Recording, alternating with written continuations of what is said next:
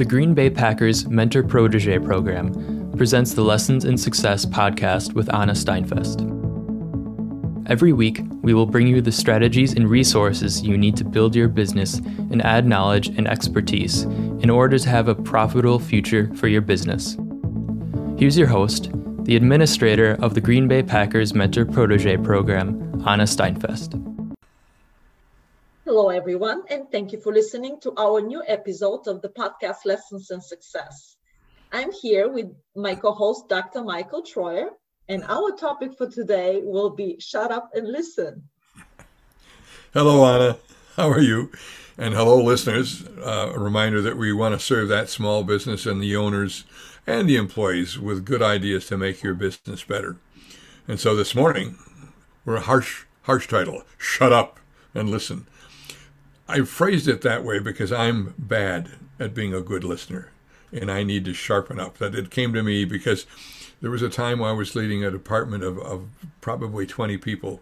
Someone would come in to see me and I'd half listen, and half of my time I was spending on something else that I was working on my desk. I didn't put my pencil down. Today, not only should you put your pencil down, you should turn off your phone. You should maybe close the door. People need to be listened to, and we're not good at it. And we're, we're really referring to the term active listening. We're doing something about the listening. So, how do we do that? Yeah, how, how uh, really, Michael, how do we become a good listeners? Because I'm like you, I talk a lot all the time. And I sometimes I'm hoping, you know, people are saying, okay, no, Anna, shut up. I really need to talk. So, I monopolize the time. I'm sorry for people yep. who know me. Well, we're, say that we're both high energy people, so we want to get it done, and we're in a hurry. And yes, sometimes I don't listen as well as I ought to. I think the first thing is to read the body language of the person coming to you.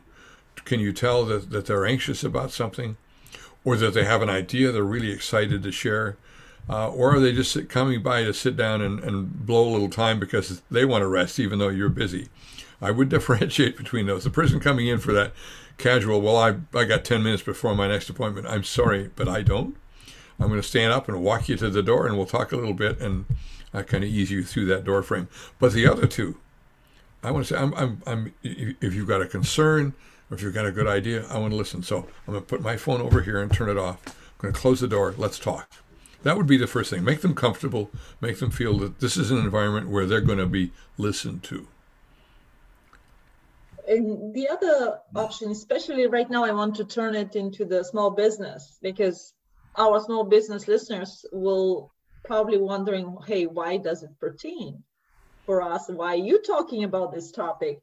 Is because a lot of times as small business owners, we go and we start talking about our product, in love with our product, talking about only our product, instead of taking a pause, asking open-end question and listen to some of our customers what kind of experience they had with our product if he, if they had what kind of problems even they have.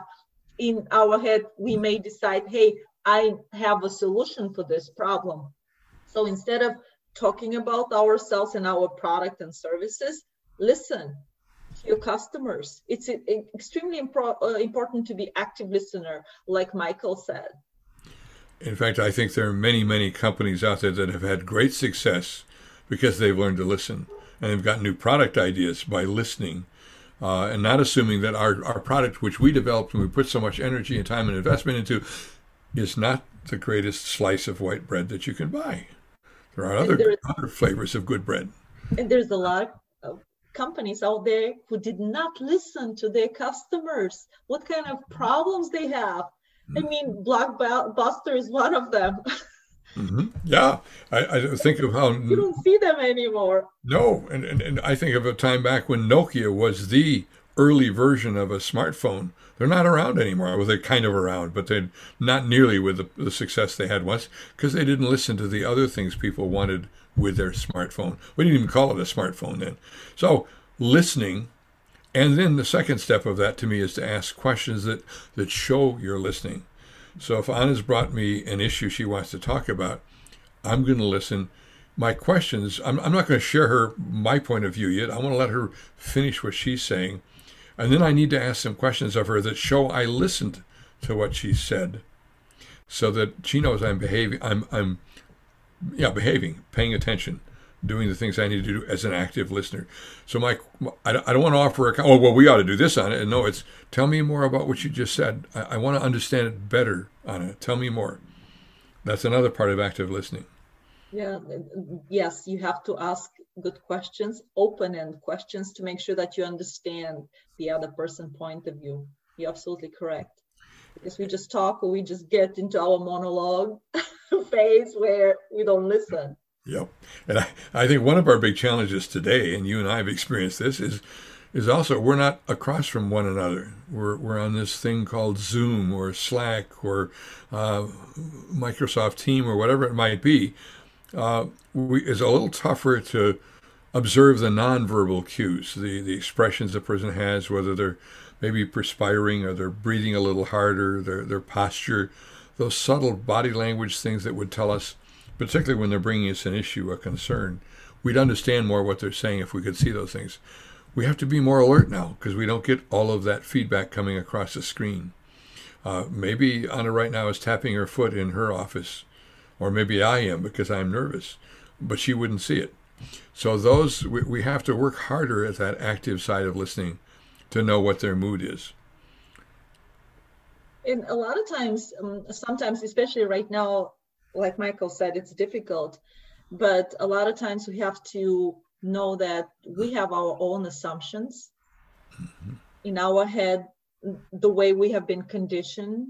And I don't want to go into this conditioning and biases and uh, unconditioned, uh, uh, like un- uh, conditioned biases, you know, like yep. we have already formed in our heads. So we think we understand what the other person is saying by building our own story in our mind. But do we do really understand what is the true story? And a good trick to me in doing that is to ask questions of the of the person talking to try to clarify their assumptions because it may make us then realize we've come to this with an assumption as well that we think we know their problem when we don't, that we have an answer that isn't going to work. But we do that by asking them questions to clarify why they feel the way they feel, or what has to be true for for this problem to exist or for that solution to work. So questions really help a lot. They really make that a much deeper conversation. Examine your unconscious biases Mm-hmm. That's the other thing we have to we have to make sure that we're aware of them. In, in fact, think of this as a collaborative conversation between you, the listener, and the person speaking. We have to examine our biases, they have to examine theirs. We have to work at this together to get something fruitful coming out of it. So that's why we say, shut up and listen, because we need to really work hard at listening. I'm not good at it yet. I've been around a long time and I'm not good at it yet. I'm reminded I got to keep working at it. I'm not good at that too, Michael. So don't beat up yourself. I'm sure that's why we decided to talk about that because we want to be better. We want to mm-hmm. get better. And every small business owner has to do that. If you want to survive and thrive, you have to try something and, and try to be better. I remember a blog by a person I like to read called Peter Bregman and he went into a sure sale brought there by a colleague to, to sell his services to a company. And as soon as the person began to lay out the issues, he said, Well, I've got the answer. And he went right into his pitch.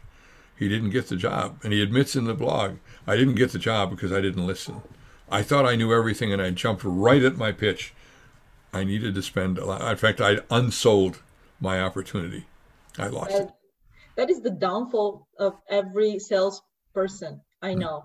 They don't listen what the customer is saying. They just go into the sales mode because they think they know what the customer wants. That is not true because every single customer needs something different. And if you listen to them, first of all, you'll be successful selling to them because you will know what kind of needs they have.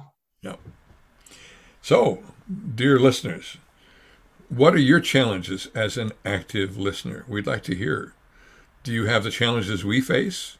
Or are you better at it than we are? Tell us, please. We'd like to hear. I'd like to thank everyone for joining us today. I am, of course, Anna Steinfest, and I'm joined today by my co host, Michael Troyer. Keep watching for us at Lessons in Success. This podcast was brought to you by the Green Bay Packers Mentor Protege Program and the Digital Department of Northeast Wisconsin Technical College.